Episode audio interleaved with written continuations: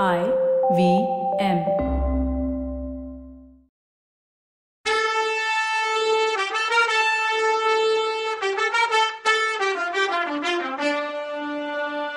வணக்கங்க. நான் கவிதா பேசுறேன். வெல்கம் டு கதை பாட்காஸ்டின் பொன்னியின் செல்வன். இது எபிசோட் நம்பர் எழுபத்தொம்போது ஒரு உதவி பண்ணுங்கன்னு முதல் மந்திரி கிட்ட கேட்ட உடனே தேவி கட்டளை போடு. ஏன் உதவின்னு சொல்ற? இந்த நாட்டுல உன் வார்த்தைக்கு எதிர்வார்த்தை ஏதுன்னு கேட்டாரு. இல்ல நீங்க அரண்மனை வாசலுக்கு வந்தப்போ ரெண்டு பேர் சண்டை போட்டுட்டு இருந்தாங்க இல்லையா? அவங்கள கூட நீங்க கைது பண்ணி ஜெயில போட சொன்னீங்களேன்னா. ஆமாமா அவங்க பண்ணது எவ்வளோ பெரிய தப்பு? அரண்மனையில பெரிய மகாராணி கண்ணு முன்னாடி சண்டை போட்டது ரொம்ப தப்பு. அதுவும் எப்போ? ஜனங்க கூட்டமா கொதிப்போட இருந்த சமயத்துல. அதை பார்த்து ஜனங்க சண்டை போட்டிருந்தா? என்ன ஆகிறது? எவ்வளோ பெரிய விபத்து அது? சின்ன தீப்பொறி காட்டையே அழிக்கிற மாதிரி அது ஆயிருந்திருக்கும்னாரு. ஐயா அது தப்பு தான் ஆனாலும் அவங்க ரெண்டு பேர்ல ஒருத்தனை மட்டும் மன்னிச்சு வெளியில விட்டீங்கன்னா அப்படின்னா. இளவரசி அன்புக்கும் அருளுக்கும் பாத்திரமான அந்த பாக்கியசாலி யாருன்னு கேட்டாரு அனிருத்தர். நான் இலங்கைக்கு அனுப்புன தூதன் நான் வந்தான்னு சொன்னான். பழம் நழுவி பால்ல விழுந்த மாதிரி. அவனை நானே பிடிச்சி உள்ளே போடணும்னு நினச்சிட்டு இருந்தேன். இப்போ அவனாவே வந்து மாட்டிக்கிட்டான்னு சொன்னார். ஏன் இதுக்குன்னு கேட்டா குந்தவை. அம்மா அவன் பேரில் நிறைய பயங்கரமான புகார் இருக்கு. உனக்கு தெரியாதா? அவன் தான் பொன்னியின் செல்வனை கடல்ல மூழ்கடிச்சவன்னு சொன்னார். பயங்கர கோவம் வந்துடுச்சு குந்தவைக்கு. என்ன இப்படி சொல்றீங்க? யார் அப்படி புகார் பண்ணான்னு கேட்டா. நிறைய பேருமா. இளவரசரை கப்பல்ல ஏத்திட்டு வந்த பார்த்திபேந்திர பல்லவன் சொல்றான். பழுவேட்டரையர்கள் இருக்கலான்னு சொல்றாங்க. நானும் டவுட் பண்றேன்னு சொன்னார். செம கோபத்தோட குந்தவை ஆச்சாரியாரே ஜாக்கிரத. நான் ஒரு கொலக்காரன் அமிச்சு என் தம்பியை கொண்டுட்டு வர சொன்னதா சந்தேகப்படுறீங்களான்னு முகம் செவக்க கேட்டா. இல்லம்மா இல்ல.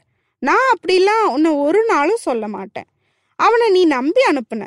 ஆனா அவன் தப்பானவனா இருக்கலாம் இல்லையா? அவன் எதிரிங்களோட ஒற்றனா கூட இருக்கலாம் இல்லையா? அப்படின்னு கேட்டாரு. கிடையவே கிடையாது. அவன் ஆதித்த கரிகாலன் அனுப்புன ஆளு. என் உதவிக்கு வந்தவன். அவனை முழுசா நம்பலான்னு கரிகாலன் எழுதியிருந்தான். அப்படின்னா உடனே அனிருத்தர் ஆதித்தனும் ஏமாந்துருக்கலாமா? இல்ல வழியில அவன் மாத்தி கூட இவன் வந்திருக்கலாம். நான் இங்க உள்ள நுழையும் போது ஒற்றன்னு அவனை கீழே நின்னவன் பார்த்து புகார் சொல்லிட்டு இருந்தானே அப்போ அது என்னமான்னு கேட்டார். மேல நின்னவன் தான் என் அண்ணன் அனுப்புன தூதன். வானர் குலத்துல வந்தவன். வல்லவரையின் வந்தியத்தேவன் அவன் பேரு. கீழே நின்னவன் பினாகபாணி. அவன் போய் இவனை புகார் சொல்றான். முட்டாள்தனம்னு சொன்னா குந்தவை. ஏன் இருக்கக்கூடாது? அவன் பழுவேட்டரையர்கள் ஒற்றனான்னு அப்படின்னு கேட்டார். பழுவேட்டரையர்கள் காவல்ல இருந்து தப்பிச்சு வந்தவன் அவன். அவனை திரும்பி பிடிக்க பழுவேட்டரையர்கள் எவ்வளோ ட்ரை பண்ணாங்க? ஒரு நாளும் அவன் பழுவேட்டரையர்களோட ஒற்றனா இருக்க முடியாதுன்னு சொன்னா குந்தவை. சரி அப்போ அவன்கிட்ட பழுவூர் முத்திர மோதிரம் எப்படி வந்துச்சுன்னு கேட்டாரு.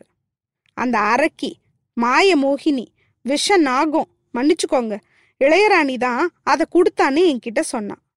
அப்போ அது உனக்கு தெரிஞ்சிருக்கு சந்தோஷம். நான் சொன்னா நீ நம்பியிருக்க மாட்ட.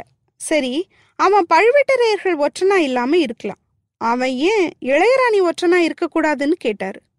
அது எப்படி இருக்க முடியும்னு கேட்டா குந்தவை. அப்படி கேளு நான் சொல்றேன். தஞ்சாவூர் கோட்டைக்கு வெளியில பழுவூர் ராணிய பல்லக்குல பார்த்துருக்கான் முத்திரை மோதிரத்தை வாங்கியிருக்கான். அப்புறம் கோட்டைக்குள்ளேயும் அவளை சந்திச்சிருக்கான். உன்கிட்ட அவன் ஓலை கொண்டு வர்றது அவளுக்கு தெரியும். இலங்கையில இருந்து திரும்பி வரும்போது அரிச்சந்திர நதிக்கரையில பாழடைஞ்ச பாண்டியன் அரண்மனையில ரெண்டு பேரும் சந்திச்சு பேசினாங்க. அதுக்கு பின்னாடியும் அவன்கிட்ட முத்திர மோதிரம் இருக்கு. இத பத்தி நீ என்ன நினைக்கிற? இன்னும் அவன்கிட்ட நம்பிக்கை இருக்கா உனக்குன்னு கேட்டாரு. குந்தவை ரொம்ப குழம்பிட்டார் இவர் குட்டைய கலக்கிட்டார். வந்த வேலைய நன்னா பார்த்துட்டார். மௌனமா இருந்த குந்தவையை பார்த்து அம்மா ஏன் பேசாம இருக்க? வந்தியத்தேவனை நீ இன்னும் நம்புறியான்னு கேட்டாரு. ஐயா நான் என்னத்த சொல்றது? நான் இன்னும் கொஞ்ச நேரம் உங்ககிட்ட பேசிட்டு இருந்தா என்ன நானே சந்தேகப்படுற மாதிரி ஏதாவது பண்ணிடுவீங்க போலயே அப்படின்னா குந்தவை. காலம் அப்படிம்மா. யாரை நம்பக்கூடாதுன்னு முடிவெடுக்கிறது கூட அவ்வளோ ஈஸி இல்லை. நாலா பக்கமும் எதிரிங்க இருக்காங்க. அவ்வளோ சீக்கிரட்டா சதி நடக்குதுன்னு சொன்னார். ஆனாலும் உங்களுக்கு தெரியாத ரகசியம்னு ஒன்று இருக்கா என்ன? நான் அனுப்பின தூதனை பற்றி எல்லா விவரமும் எனக்கு தெரியுதோ இல்லையோ உங்களுக்கு தெரியுதேன்னு சொன்னா குந்தவை. அம்மா எனக்கு ஆயிரம் கண்ணு ரெண்டாயிரம் காது. பழுவூர் அரண்மனையில் கூட ஏன் ஆளுங்க இருக்காங்க. இளையராணி பாதுகாப்புக்கு இருக்கிறதுலேயே ஒருத்தன் ஏன் ஆள். ஆழ்வார்க்கடியான் மாதிரி ஊர் ஊரா திரிஞ்சு செய்தி கொண்டு வர்றவங்க நிறைய பேர் இருக்காங்க. சோழ நாட்டிலையும் சுத்தி உள்ள நாடுகள்லையும் எனக்கு தெரியாம ஒரு விஷயமும் நடக்காது அப்படின்னு தான் நினைச்சிட்டு இருக்கேன். யாரு கண்டா? நானும் ஏமாறலான்னு சொன்னாரு. இப்படி அவர் சொன்னாரோ இல்லையோ? குந்தவைக்கு இப்போ அருள்மொழி சூடாமணி விகாரத்துல இருக்கிறது கூட இந்த மனுஷருக்கு தெரிஞ்சிருக்குமோ அப்படின்னு தோணுச்சு. அதை அவ வெளியில காட்டல. ஆனா ரொம்ப கஷ்டப்பட்டு மறைச்சா. ஐயா நீங்க சொல்றதெல்லாம் உண்மையா இருக்கலாம். அந்த வல்லவரையன் பழுவூர் இளையரணியோட ஒற்றனா இருக்கலான்னு மட்டும் என்னால் நம்ப முடியல. அவனை தயவு பண்ணி விடுதலை பண்ணிடுங்கன்னு கேட்டான் அம்மா நல்லா யோசிச்சு பாரு. அந்த பொண்ணு நந்தினி கிட்ட ஏதோ மந்திர சக்தி இருக்கு. சிவபக்தனான மதுராந்தகன் அவ வலையில விழுந்து நாடாளுற ஆசையில இருக்கான். கந்தமாறன் அவ கொடுத்த ஓலையை எடுத்துக்கிட்டு கரிகாலன்ட்ட போயிருக்கான். பழுவேட்டரையர்களோட பரம எதிரியா இருந்த பார்த்திபேந்திர பல்லவன் இன்னைக்கு பார்த்தா இளையராணிக்கு அடிமையா இருக்கான். சோழ நாட்டை ரெண்டா பிரிச்சு மதுராந்தகனுக்கு ஒரு பாதியும் கரிகாலனுக்கு ஒரு பாதியும் கொடுத்து பஞ்சாயத்து பேசி முடிக்க அவர் ரெடியா இருக்கான்னு அவர் சொல்லும்போது குந்தவை என்னது இது? என்ன அநியாயம் இது? நாட்டை ரெண்டா பிரிக்கிறதாவது? என் பாட்ட முப்பாட்டெல்லாம் கஷ்டப்பட்டு சேர்த்து வச்சு பெருசாக்குன ராஜ்யம் இது அப்படின்னா. நாட்டை பிரிக்கிறத நீ விரும்ப மாட்ட. அது எனக்கு தெரியும். நானும் விரும்பல. அம்மா பத்து நாளைக்கு முன்னாடி இந்த யோசனையை சொல்லியிருந்தா பார்த்திபேந்திரனே பொங்கியிருப்பான். இப்போ அவன் தான் முதல்ல நிக்கிறான்னாரு. அதானே ஆச்சரியமா இருக்கே. அப்படி என்ன மாயமந்திரம் பண்ண அவன்னு கேட்டா குந்தவை. அதுதான். நானும் உன்கிட்ட கேட்கணும்னு இருந்தேன். ஆனா வல்லவ மட்டும் எப்படி அவளோட மாயமந்திர சக்திக்கு இல்ல வலையில விழலன்னு நம்புறேன்னு கேட்டாரு. மந்திரி காரணம் கேட்டீங்கன்னா எனக்கு சொல்ல தெரியாது. என் மனசாட்சி சொல்லுது. அந்த வல்லவரையன் அந்த மாதிரி துரோகம் செய்ய மாட்டான்னு என் மனசு நம்புது. அதுதான் அவ்வளோ ஷியாரா சொல்றேன்னா குந்தவை. அப்படின்னா அதை டெஸ்ட் பண்ணி பார்த்துடலாமான்னு கேட்டாரு அனிருத்தர். என்ன சோதனை அதுன்னு கேட்டா ஆதித்த கரிகாலனுக்கு அவசரமா ஒரு ஓலை கொடுத்து அனுப்பணும்னாரு. என்ன விஷயம் பத்தி? கொஞ்சம் முன்னால நீ இளையராணிய விஷனாகன்னு சொல்லிட்டு மன்னிப்பு கேட்டியே. அது ஹண்ட்ரட் பர்சன்ட் உண்மை. அவ நாக பாம்பை விட விஷம். அவ சோழ குலத்தையே அழிக்கிறதுக்கு திட்டம் போட்டுட்டு இருக்கான்னு சொன்னாரு. ஐயோன்னு சொன்னா குந்தவை. அவ மனசுல என்னென்னமோ தோணுது. அனிருத்தர் தொடர்ந்து உன் அண்ணன் ஆதித்த கரிகாலன் கடம்பூர் அரண்மனைக்கு வர சொல்லி கூப்பிட சொல்லி சம்புவரையரை தூண்டி விட்டுருக்கா. சம்புவரையருக்கு மக ஒருத்தி இருக்கா. அதான் கந்தமாறனோட தங்கச்சி மணிமேகலை. அவளை கரிகாலனுக்கு கல்யாணம் பண்ணி வைக்க பேசி முடிக்க போறா. நாட்டை ரெண்டா பிரிச்சு சமாதானமா பஞ்சாயத்து பேசுறது அங்க முடிவு பண்ண போறாளாம். இதெல்லாம் அவ வாயால வெளியில சொல்லி தெரிஞ்சது. ஆனா அவ உள்ள வேற ஏதோ பிளான் இருக்கு. அது யாருக்கும் தெரியாது. எல்லாம் தெரியும் எனக்குன்னு உன்கிட்ட தம்பட்டம் அடிச்சுக்கிட்ட என்னால கூட அந்த ரகசிய உள்நோக்கம் என்னன்னு தெரிஞ்சுக்க முடியலன்னாரு கவலையா. இப்போ நாம என்ன செய்ய முடியும்னு கவலையா கேட்டா குந்தவை. ஆமா குந்தவை. கரிகாலன் கடம்பூருக்கு போகாம எப்படியாவது தடுக்கணும். அதுக்குத்தான் நீயும் நானும் ஓலை கொடுத்து வந்தியத்தேவனை அனுப்பணும். அவன் இந்த ஓலையை பார்த்துட்டும் கடம்பூருக்கு கிளம்பிட்டானா அவன் கூடயே நிழல் மாதிரி இருக்கணும். அவனுக்கு காவல் இருக்கணும். நந்தினிய அவன் தப்பி தவறி கூட தனியா சந்திச்சிடக்கூடாதுன்னு சொன்னார். குந்தவை பெருமூச்சு விட்டா. முதல் மந்திரி சொல்றது எவ்வளவு முக்கியமான காரியம்னு அவளுக்கு புரிஞ்சுது. எல்லா விவரமும் தெரிஞ்சுதான் அவர் சொல்றாரா? இல்ல அரசியல் நோக்கத்தோட சொல்றாரான்னு அவளுக்கு கெஸ் பண்ண முடியல. ஐயா அவங்க ரெண்டு பேரும் அதாவது நந்தினியும் ஆதித்த கரிகாலனும் சந்திக்கிறத தடுக்கிறதுக்கு ஏன் இவ்வளவு முயற்சி பண்றீங்கன்னு கேட்டா. தேவி வீரபாண்டியனோட ஆபத்துதவிகள் சில பேரு சோழர் குலத்தையே பூண்டோட அழிக்கணும்னு சபதம் எடுத்திருக்காங்க. அவங்களுக்கு பெரியவரோட பொக்கிஷத்துல இருந்து தான் தங்க காசு போயிட்டு இருக்கு. இதை விட இன்னும் நான் என்ன சொல்றதுன்னு கேட்டார்.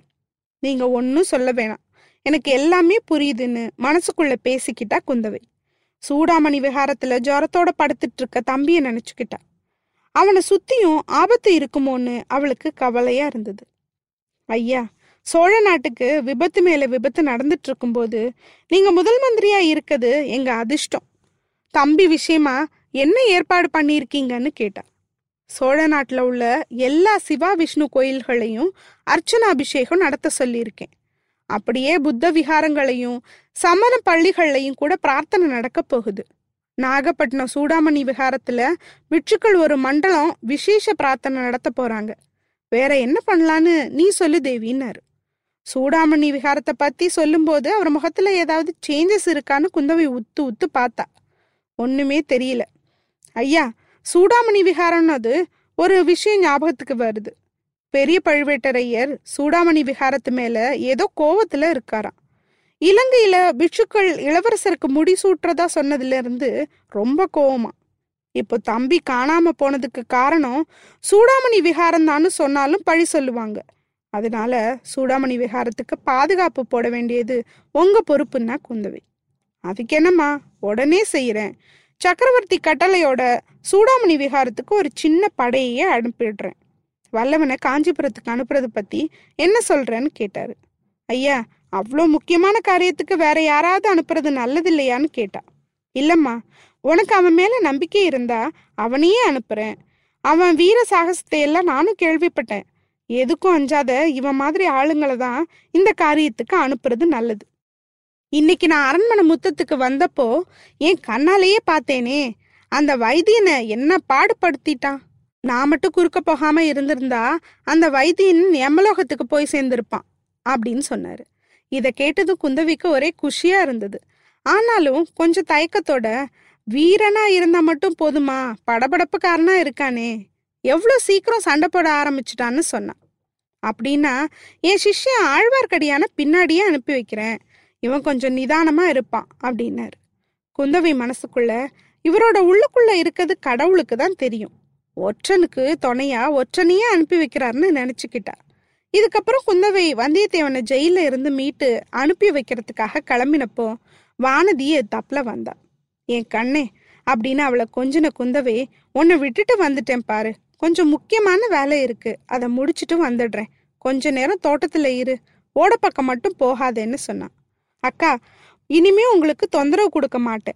கொடும்பாளூர் போறதுக்கு எனக்கு பர்மிஷன் கொடுங்கன்னு கேட்டா வானதி. இது என்ன வானதி? நீயும் வந்து என் தலையில இடிய போடுறேன்னு கேட்டா குந்தவை. எதுக்காக வானதி அப்படி சொல்றா? அடுத்த எபிசோட்ல பார்க்கலாம். அது வரைக்கும் நன்றி வணக்கம்.